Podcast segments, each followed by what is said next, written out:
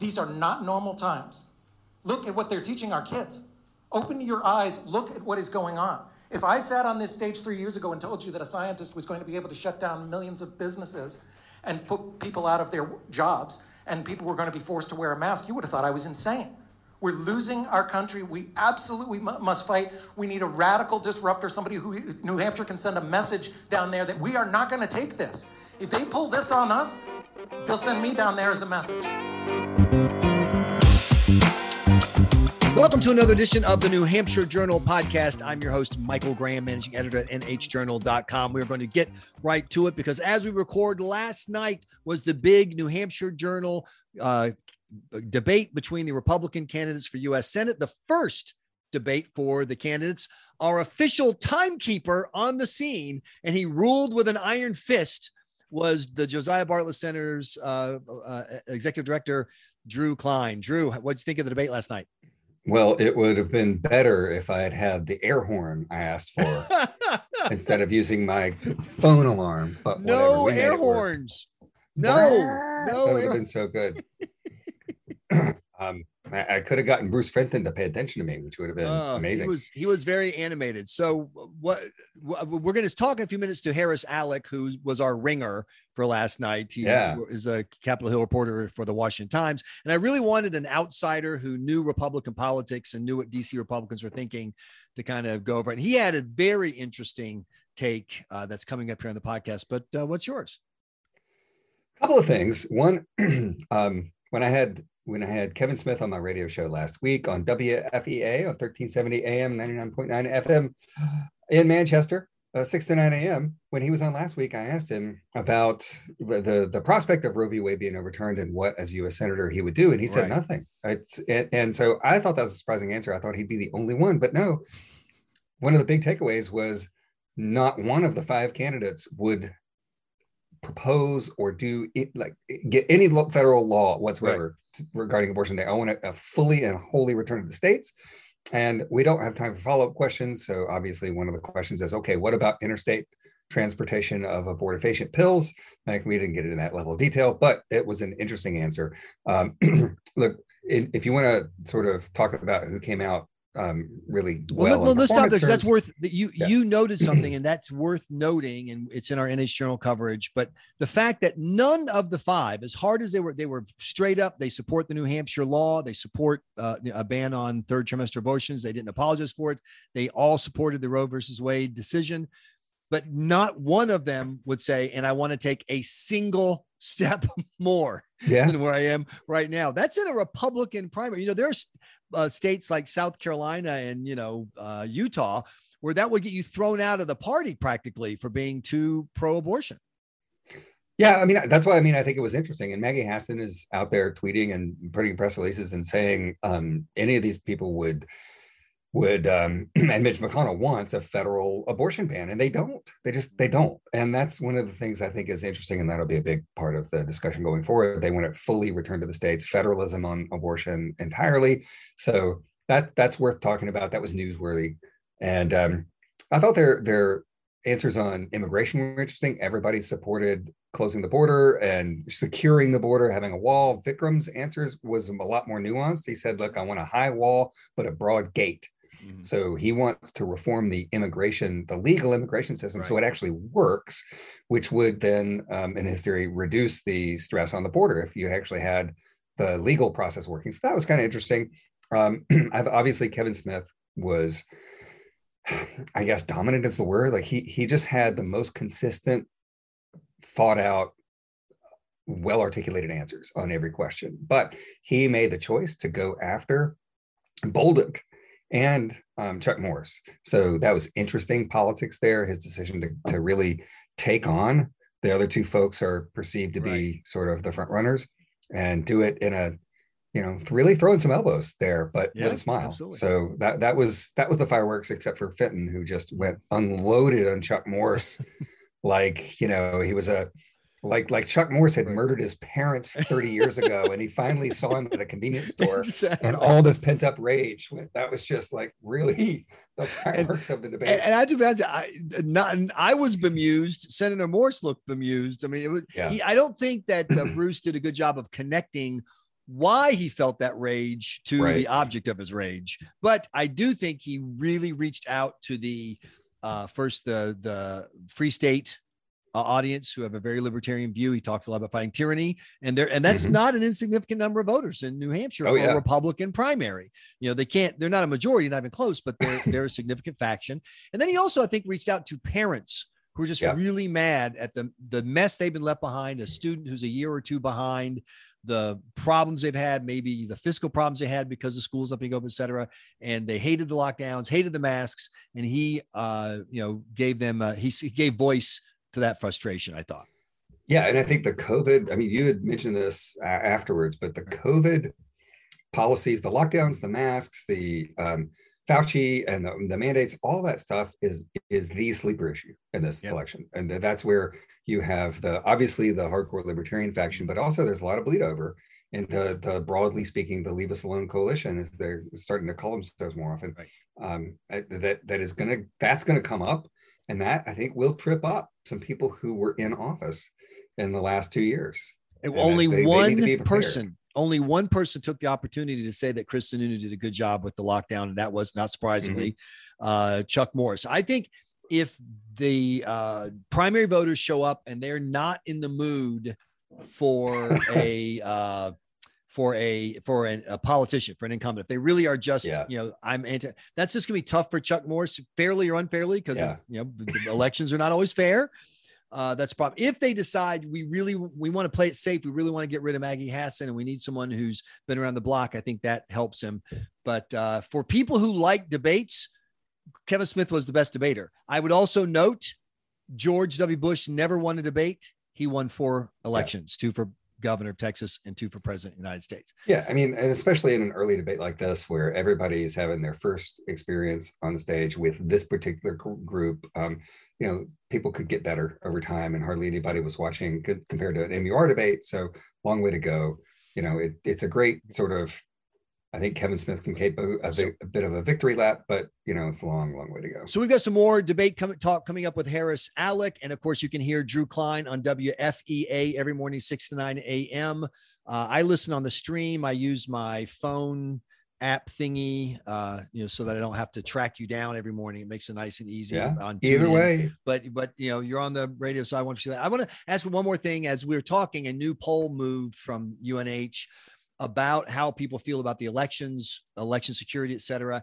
I just want to ask you about something broadly. This is yet another poll that shows that Democrats are 2 to 3 times, Drew, more confident that 2020, their votes here in New Hampshire are counted properly, and they expect the votes to be counted in 2022. Republicans, only 1/3 to 1/2 as many feel the same way. You saw what happened in Georgia, 2 close U.S. Senate seats lost. And there have been several studies now that have shown that Trump's message of it's rigged cost him at least 1, if not both of those seats. Should Republicans be worried about this message of we really need you to vote because you can't trust the voting? Yes.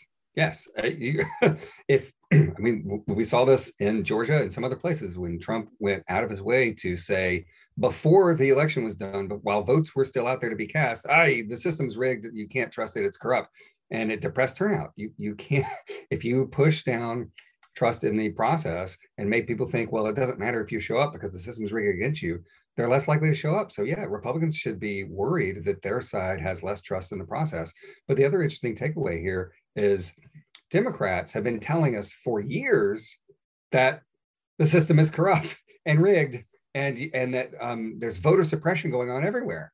You know, every Democrat running for federal office, a lot of Democrats running for state office have been saying for a couple of years that every state's reform is voter suppression and that you can't trust these people. And yet their electorate trusts the system. So is that message even getting through to their own voters? Their own voters say, oh, we trust it, after they've been trying to delegitimize it now for a couple of years. Yeah, so just a warning, something that people want to take note of. And then finally, that same UNH Survey Center poll found that while almost half of Republicans strongly support the law that says we must be first in the nation for presidential primary, almost half, 46%, must have it, strongly support, only 1/4 of self-identified Democrats feel the same way, 28%. In fact, the margin is strongly and somewhat support, 60% for Republicans, 45% for Democrats. Almost as many Democrats say they're totally neutral. So Democrats are either neutral, meh. I think that that's the one of the untold stories about why the First in the Nation primary for Democrats is in trouble, and why this this DC gathering is so significant, Drew. It's that the half-hearted defense from Democrats like Senator Shaheen is based on the fact that there's only half-hearted support among Democratic voters in New Hampshire, who apparently have bought this idea. Yes, you really are too white to be allowed to go first.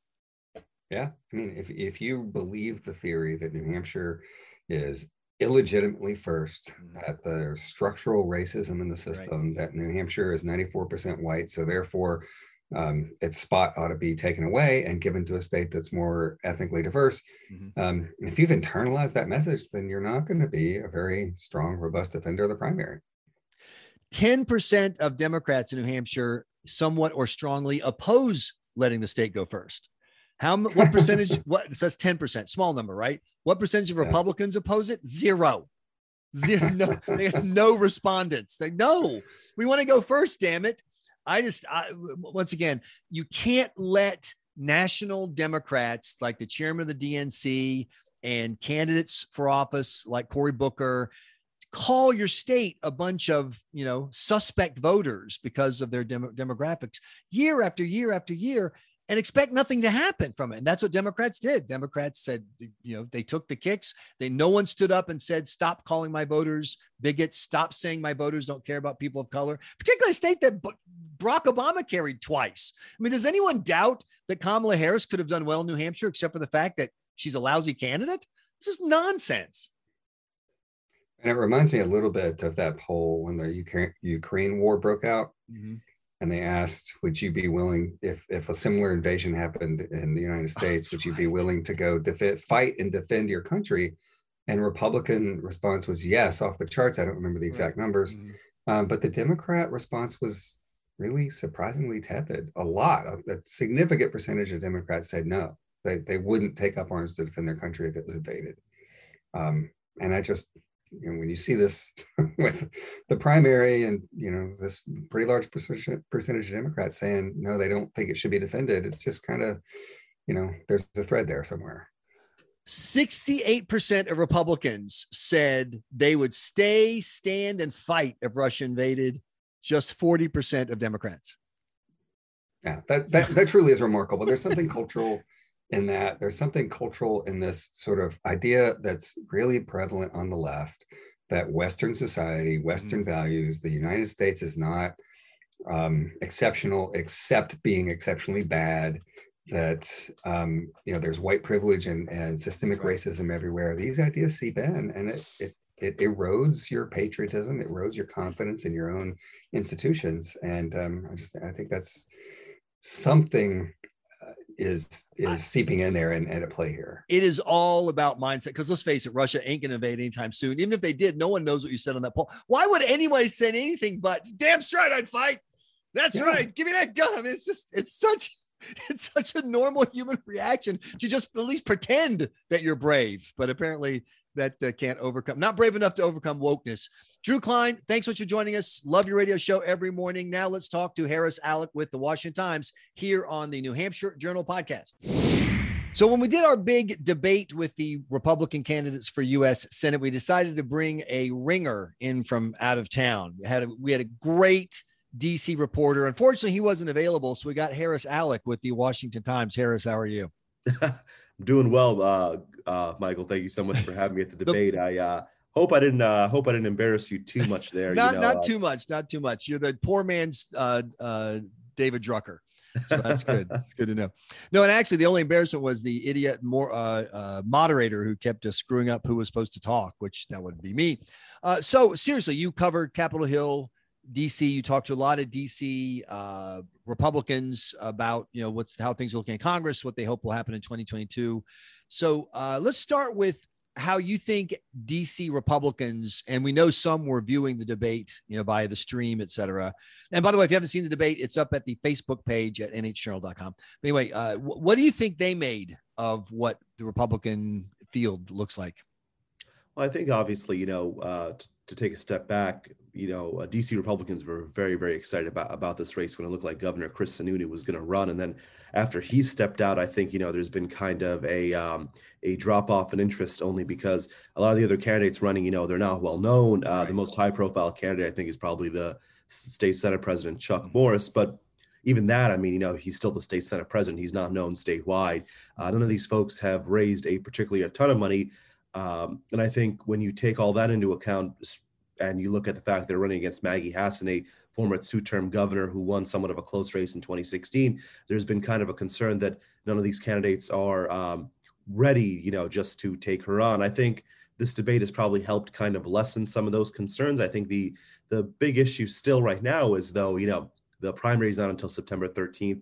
People are concerned that whoever ends up emerging is not going to have enough time really be able to develop a brand around themselves to have enough name recognition to be able to take her on. But look, this is a very, very difficult year for Democrats. And I think, as we've seen with just how much Hassan has leaned into the national issues and just how much she's run away from Biden, whether it's on the federal gasoline tax or countless other issues, they are concerned. And I think right now there's probably going to be some interest in this race after this debate. But I think, right now there's still a lot of concern as to whether or not any candidate's going to be able to really push in and make the nomination their own in the next 8 weeks. But I think, unfortunately, the New Hampshire timeline here with only having 8 weeks to run a general election campaign makes this a little difficult. But I have no doubt that as the race shapes up, people are going to start parachuting in. You're going to see more endorsements start coming in. And, whoever ends up being the GOP nominee is probably going to end up having tons of super PAC money to support their candidacy. I think right now things just look a little fluid because,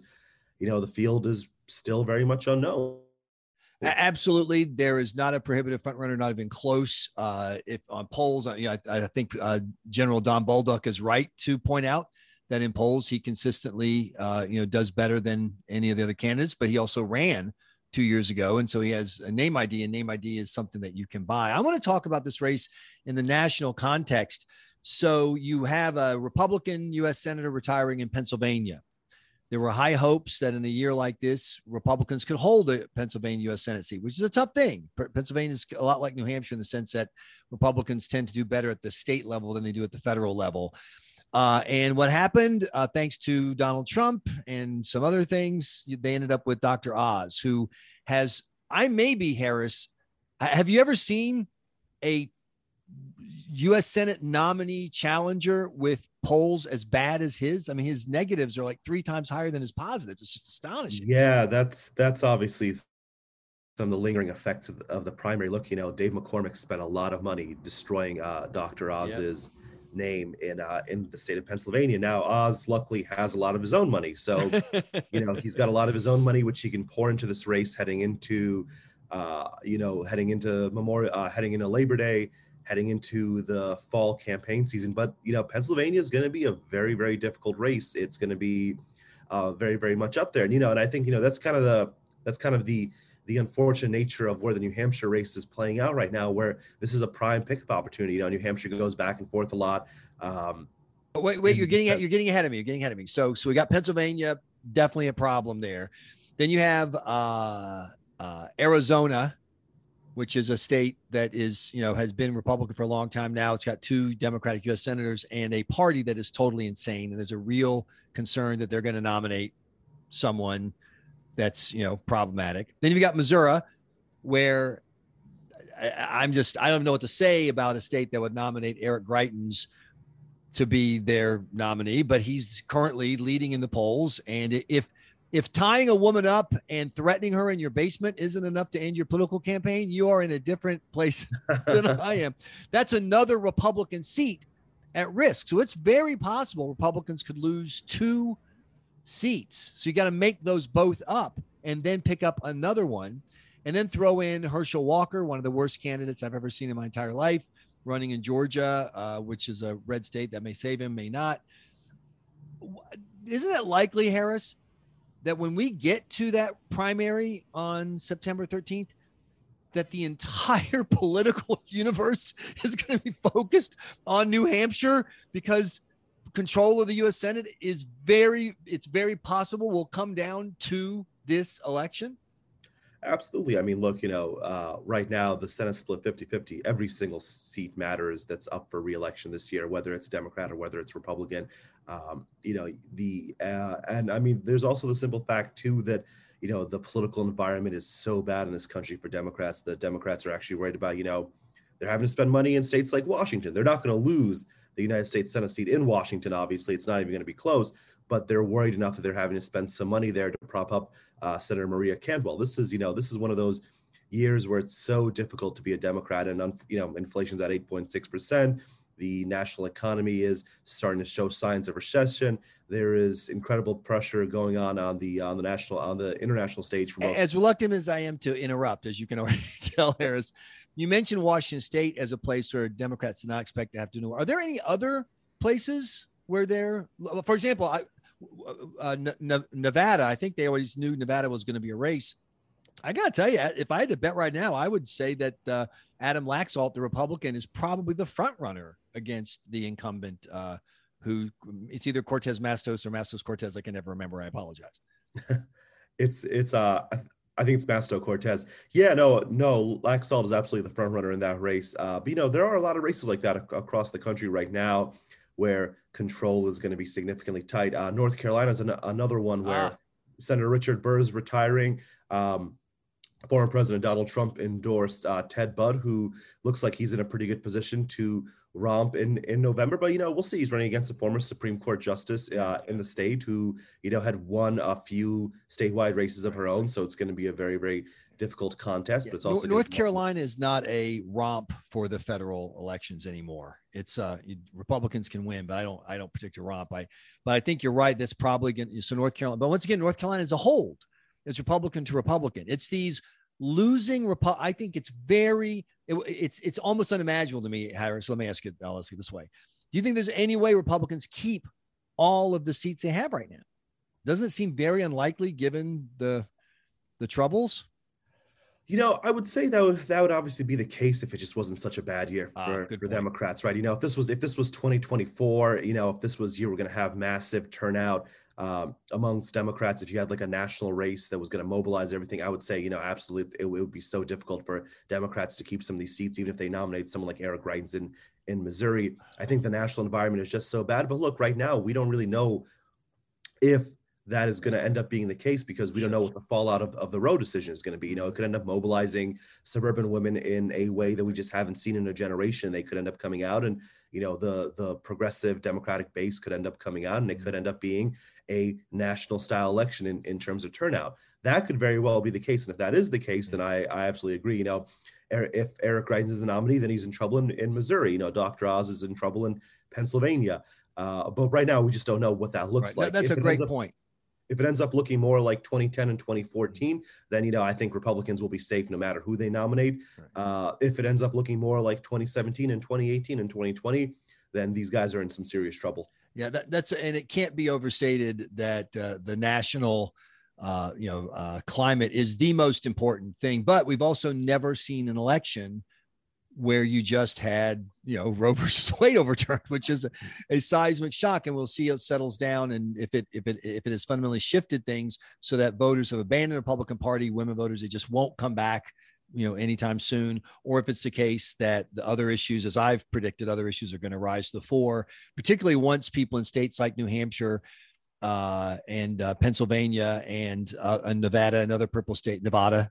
No, Nevada. That's right. They always insist. By the way, I just double checked. It's Nevada and it's Catherine Cortez Masto. So I want to get that right here on the thing. But they're going to see that their abortion laws don't change. Right. That nothing happened. And so when nothing happens, I think it's harder to motivate people on the, hey, I need you to come vote because nothing happened, but something might happen, as opposed to I need you to vote because prices suck right now. And, you're mad about your kids right now. And so I think that's going to be different. I want to go back to the debate Monday night. You're an outsider. You don't know any of these guys. You're just sitting watching. What was your impression of the candidates? General Don, I'm going to go in the order they spoke last night. General Don Bolduc, town manager Kevin Smith, state Senate President Chuck Morse, business entrepreneur, Harvard guy, Vikram Mansharamani. I apologize, Vikram. And Bitcoin business guy, Bruce Fenton. Right. I think, look, this was an interesting debate because each of the candidates had, their own attributes that I think would make them a, strong competitor in the general election. If I had to say someone won the debate, I think it probably would have been a tie between, I would say Kevin Smith and potentially General Don Bolduc, only because I think he has raised some concerns over the years with potentially his temperament and his ability to show himself as a serious candidate. In the past, he's kind of come off as a little fringy, come off as a little bit of a hard right guy, but that didn't really come off on the stage last night. His answers were well delivered. They were significantly right of center, maybe a little too right of center for the New Hampshire general election electorate.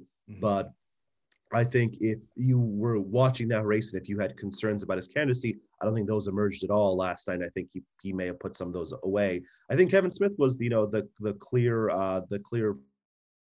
favorite last night. He, for someone who was unknown, someone who I'd never heard of until last night, he came off very, very well polished, likable. He came off as normal, and normal and polished are two very, very difficult things to get together, especially if you're a politician, but he was able to bring those together very, very well. Chuck Morse, who obviously is the state Senate president, is viewed by a lot of people in DC as the front runner because of that title, I think did fairly well enough. He didn't necessarily have a breakout moment, but look, if you've got a ton of money, if you're considered the favorite, you want to play it safe. And I think he played it safe last night. And there's no shame in doing that. Vikram, I think significantly impressed, but I think the bar was lower for him because no one necessarily knew who he was. He looks like the type of guy who, probably isn't going to necessarily win this race, but if he ends up getting appointed to some sort of position or runs for state senator, or, runs for something later down the line, is really going to have a great career in politics. He's got some chops. He showed he's got some chops last night. Right. And, I think Bruce Fenton obviously is an interesting candidate. I don't think he is running this race to win it all. I think he's running to make a point about the issues that he cares about. And that came across well last night. I think the people who are going to vote for Bruce Fenton obviously either agree with him. He might be able to pull in some of the guys who really love Bitcoin, some of the guys who, love a lot of other stuff who aren't necessarily voting, but I don't necessarily think that's enough to win you a primary, let alone a general election. So I would say this, this race was surprising for me last night, this debate. I think there are a lot of very, very good candidates. And I think for folks watching in DC and folks watching at the NRSC, I think, there's the potential here for a prime opportunity to potentially be Maggie Hassan if any one of these candidates ends up winning.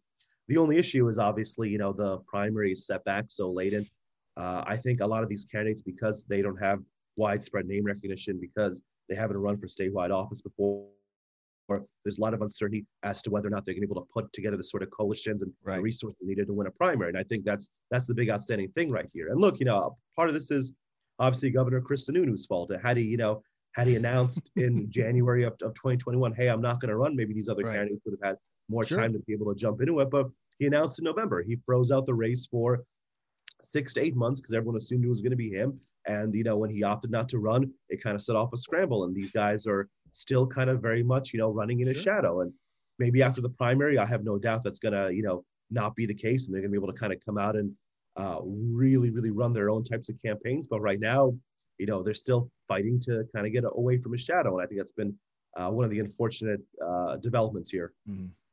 Listen, just a couple more minutes and then we're going to wrap up. I really appreciate your time, Harris Alec with the Washington Times.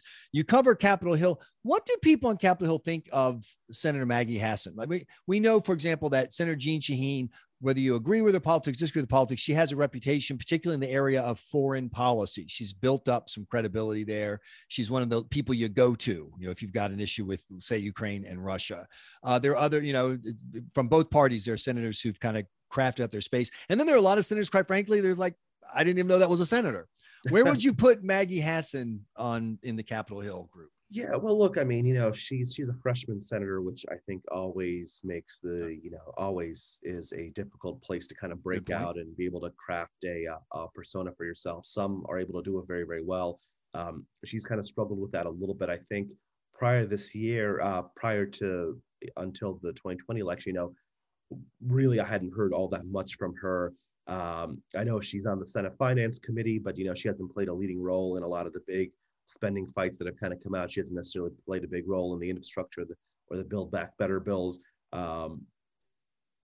In recent months, she's really kind of made a name for herself as not being afraid to buck the Biden administration, whether it's on Title 42, mm-hmm. whether it's been on the gasoline tax and other issues. Right. But for a lot of people, you know, this looks like an election year gimmick. You know, all the vulnerable Democrats who are running, like Mark Kelly in Arizona, like Maggie Hassan, who right. are facing tough headwinds, you know, they're coming out and they're making news for breaking with the administration on X, Y, Z. But in reality, I think people are wondering, well, you know, where were you for the past 4 or 8 years? You know, what have you been doing? And again, a lot of that is based on the fact that a freshman senator has very, very little influence. They have very, very little ability to craft news.